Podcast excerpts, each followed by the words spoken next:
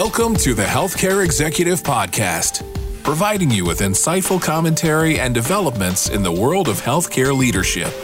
To learn more, visit ache.org. And without further ado, your host, Chris Caraggio. Hey, folks, welcome to another edition of the ACHE Healthcare Executive Podcast. I'm your host, Chris Caraggio. And uh, the episode today deals with building a strong foundation. And we're going to go into the early stages of a healthcare management career. And we have the perfect guest for that. Uh, Natalie Bulger is joining us. Natalie, thank you so much for being here. Before I read your intro, we appreciate you coming on. Thank you. Excited to be here. You got it. You got it. Okay, so Natalie's done so much in her career uh, it, under the the topic. She's perfect, like I said, for this topic. So let me just, if you will indulge me, folks, I'm gonna I'm gonna read off uh, some of uh, Natalie's accomplishments and what she is uh, uh, involved in, and then we'll get into the interview itself. So, uh, Natalie Bulger is the Compliance and Business Integrity Officer, um, Integrated Ethics Point of Contract, and uh, FOIA Officer for the VA Healthcare VISN 4, where she provides program oversight for the nine medical facilities in the service network. Now, prior to joining the VA, she was the Director of Compliance, Risk, and Regulatory for the Children's Institute of Pittsburgh acting as compliance and privacy officer as well as risk manager. Natalie's been a member of the American College of Healthcare Executives since 2010 obtained her fellow credential back in 2017 and is uh, the current immediate past president of the Western Pennsylvania chapter and is a founding member of the Western PA Healthcare Summit. She also chairs ACHE's National Early Careers Committee and is a past service award winner and a Regents Award winner for the Early Career Healthcare Executive. Now, Natalie has a bachelor's in social work and a master's in health administration, both from the University of Pittsburgh, where she currently serves as vice president of the Health Policy and Management Alumni Association and is a member of the MHA Board of Advisors at the Graduate School of Public Health. Now, Natalie is certified in healthcare compliance and holds a green belt certification in Lean Six Sigma. Uh, very impressive. And today's discussion, like I said, will focus pretty much on her role as a leader and mentor for early careerists. So, once again, Natalie, thank you so much. Did I did I leave anything out? Uh, no, uh, it's it's something to listen to all of that kind of read back to you. Um, just one little housekeeping detail that I have to put out there as a mm. federal employee um, that the views that I'm expressing on the podcast today are my own and not necessarily the views of the Veterans Affairs or the federal government. Uh, and I'm excited to talk to you about early careers development. Okay, great, great. But before we do all that, you were also a couple of years ago you you were named to the Pittsburgh 40 under 40. What's that about? I was. Um, it is a local award here in Pittsburgh that recognizes individuals under the age of 40 uh, who have really excelled in their career, have given back to the community, um, and given back to their area of expertise, where whether it's volunteering, mentorship, um, anything along those lines. And I was pleasantly surprised to be selected. It's an incredible list of people um, that are in that group. Uh, for example, I was with someone that was building uh, pilotless planes, so uh, to be with that uh, that cohort was incredible and a great honor. Wow. Okay. Great. So another podcast we'll talk about pilotless planes. Okay. I think a lot of people have questions. Okay. L- l- let's start with this. Uh, your day to day responsibilities, Natalie. How does the work you do in compliance kind of help shape and build uh, and maintain patient safety and, and the quality of care? Yeah. So compliance is often seen as a very administrative duty. Um, so how it ties into patient care and quality of care sometimes takes a little work to understand. Um, but you know, listening just recently to the Dr. Shabbat podcast where he was talking about a high reliability organization, um, the VA is moving to a high reliability organization or an HRO, and some of those principles include anticipating risk, getting to root cause of issues, and really, you know, of course, the commitment to zero harm. So while compliance sits on the administrative side of the house and we're a little behind the scenes, our involvement in risk identification and mitigation can really have an impact on the quality of care. Um, we often think about patient care really being that physical touch uh, to the patient, but in reality, patient care starts the moment you decide you're going to come to that organization and you're going to register and you're going to get scheduled and you're going to have to determine what you're paying and just your overall satisfaction. So, looking at that entire patient experience allows us to understand how one step really impacts another and ultimately impacts that patient directly. You know, so um, you mentioned my Lean Six Sigma, and um, I utilize lean methodology, uh, specifically things like the five whys and understanding the deviation and identifying the waste um, to help us drill down to the elements that we really need to be focusing on. And um, compliance is so embedded in those discussions of integrated and enterprise risk, where we're looking at that organization as a whole, business and clinical side of the house, and understanding internal controls and where we can build them better. Um, that all kind of comes together. So we're we're another piece of the puzzle, um, and leaving us out, I think, often can be a little damaging down the road because we're seen sometimes as Debbie Downers. we come in and we say the regulation says you can't do that. Um, so bringing us in at the front end and really helping us to be a part of that build and a part of that project, I think is is absolutely crucial. And having a lean background, if you're in compliance, also is super beneficial from that end. And obviously, you know, you have to be so thorough. Like you, you just laid it out from A to Z. Once you step, mm-hmm. someone steps into a hospital or a healthcare facility, right? Everything that goes right. on until they leave has to be in compliance, right? You have to, you have to make sure things are, are, are, are, are on. Everybody's on the same page, I guess. Mm-hmm. Um, let's talk about um, in go- goals as a leader mm-hmm. because that's what you know people listening to this you know you get to a certain point and you know we just we read your resume and you, have it's so impressive and you've done so much but can, can you kind of talk to the folks about about uh, continuous improvement goals? You know you've made it to a certain spot but how do you how do you not kind of kind of just stay at that level? How can you you know kind of increase and move move ahead yeah, and you know, you have to have a thirst to learn and you have to have an understanding of where, and I don't want to call them shortfalls, but where you have the ability to grow even more and be aware of that. Um, so, you know, I go back even to when I was an undergrad and I got a certification in public leadership, that that really kind of started this process where it was always, what do I need to learn more? And when will I feel good that I've learned enough to move forward with that? So, whether that's the Greenbelt Lean Six Sigma, the certification in healthcare compliance, my fellow in ACHE, it's all this of how can I be the best leader I can be? And be diverse in that. So, not just in my field of compliance, but across the board so that it, you are respected and you are um, understood when you're talking to a different variation of people. Um, and not always just focusing on the technical aspects because we can get really tied down in, you know, what a law or regulation says and how do we learn about that. But how do we talk about that when we need to go educate people? Um, how do we have really difficult conversations in the field that we're in? Um, so I think, you know, I've recently, I've really been focusing on soft skills, which are something that I think come a little easier to me, but yet continually need to be honed because you're always running into new types of people. Um, and the VA really offers some of those programs internally, but also externally. There are free things that you can take part in.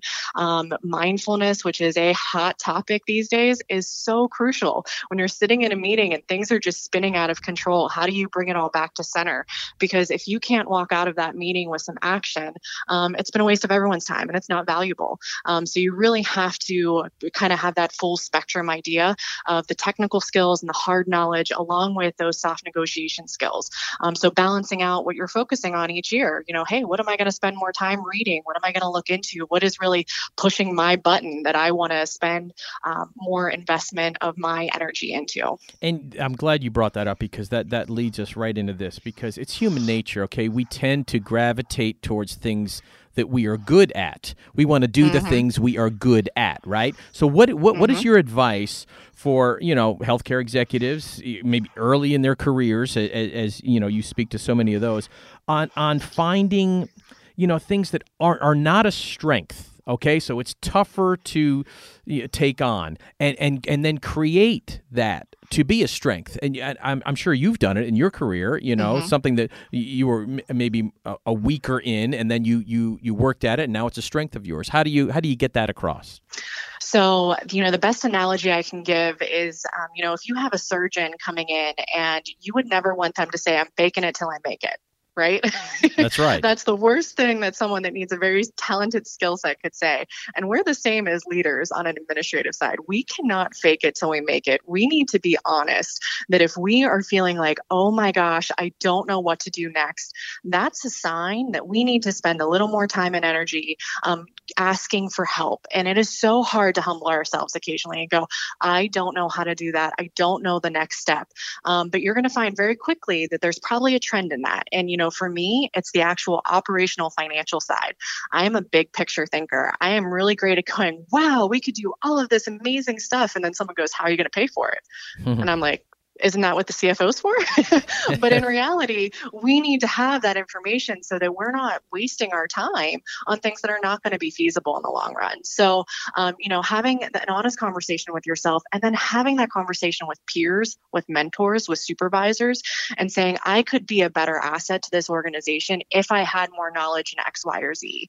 Um, and I could do more and we could be more successful um, if I spent a little time focusing on this. And there's not going to a bad supervisor that's going to tell you no um, no stay in your corner just do what you know how to do. Um, you have to kind of you have to be honest you have to humble yourself and then you have to come forward with a solution. The other worst thing you can do is come forward and say i can't do it and i don't know what i'm doing. But if you come forward and you say i don't understand this however there's a great webinar coming up and it's you know at a discounted price. Do you mind if i sit in on it and i get some uh, experience? Or can i go shadow someone um, over in this program so i know about it more before I make some decisions, that they're going to be more willing to listen and help you with that problem solving.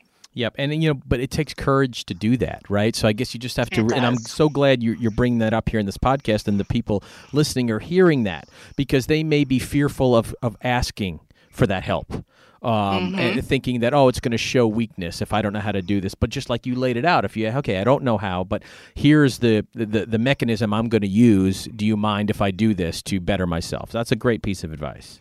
Yeah, it really is. Let's talk about ACHE and your membership mm-hmm. there. We talked about since 2010, right? Yes, I joined as a graduate student. Now, t- tell me, tell me how you heard about it and, and why you wanted to join so quickly.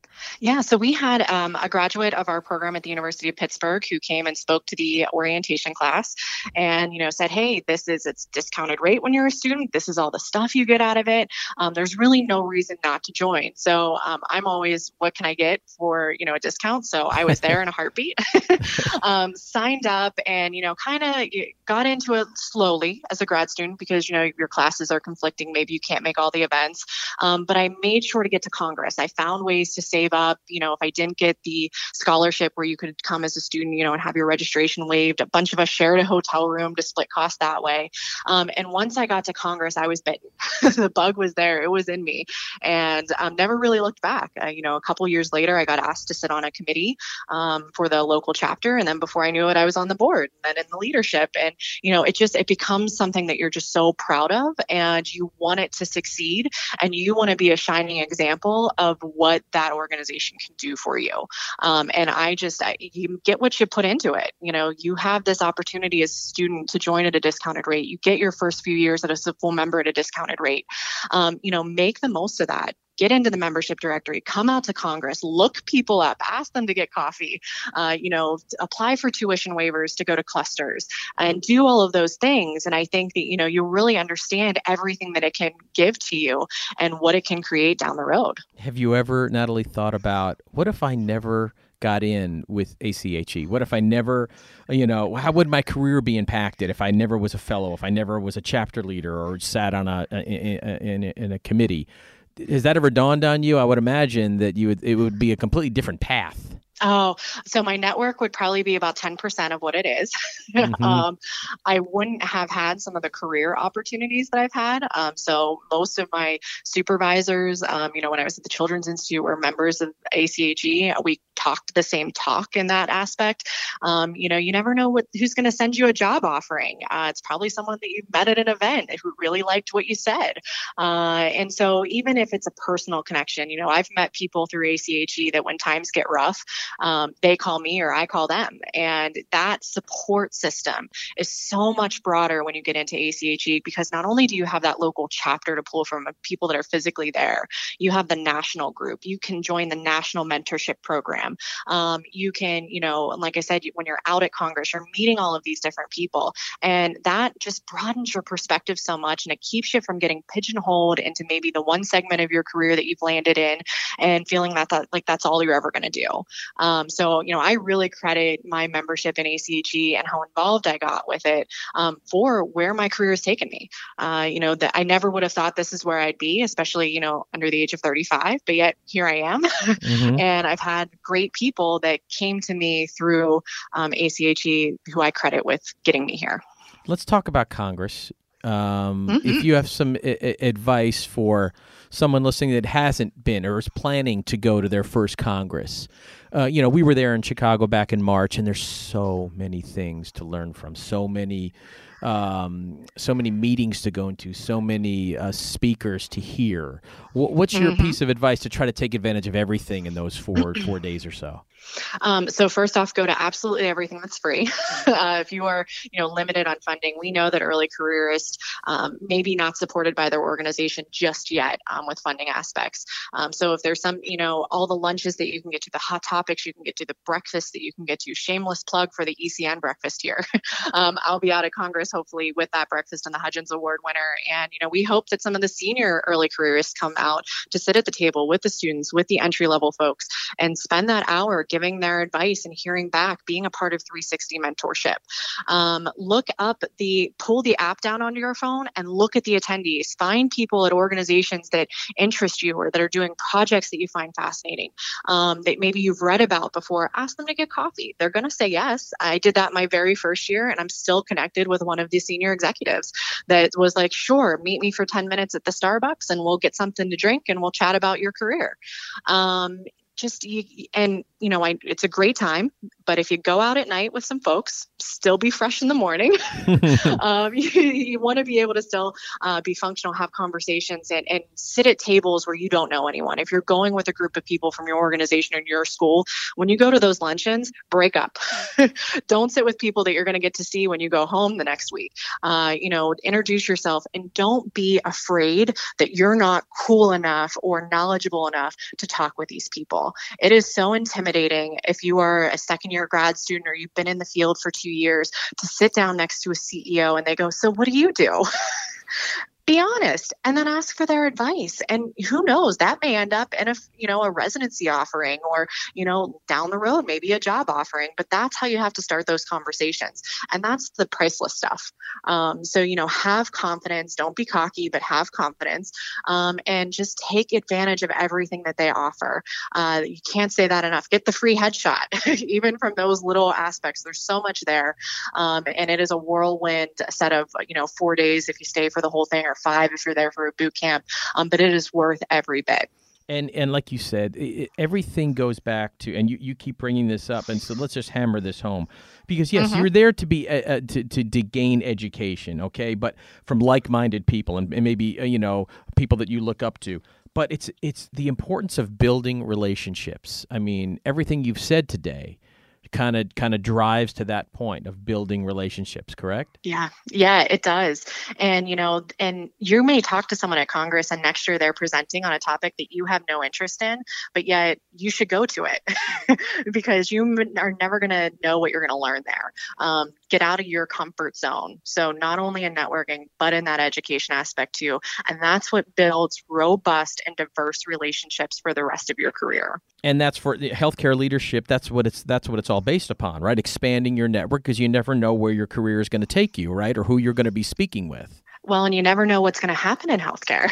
We yeah. are a dynamic organization you know field and 10 years from now it's going to look different than where we're at today. So we have to be agile we have to be flexible and having those resources to call on and being a resource yourself. You know never discount what you bring to the table either. Well, I think everybody listening, uh, Natalie, just to, just to hearing your thoughts about how to navigate through the early stages of uh, uh of a career uh, as, as, an executive in healthcare, or really any position in, in healthcare. I know they gain so much from listening uh, here today. And again, once again, I know you're so busy, so I want to thank you so much for taking some time out to kind of uh, educate folks here. Yeah, no problem. And if anyone that's listening to this goes to Congress, look me up. I like I said, I hope to be there.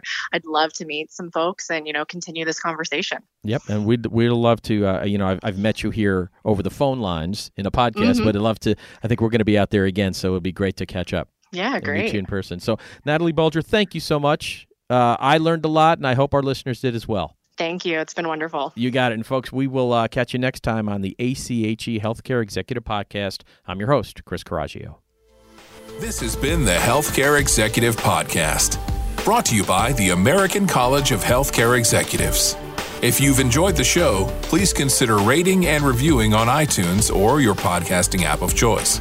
And for more information, find us online at ache.org.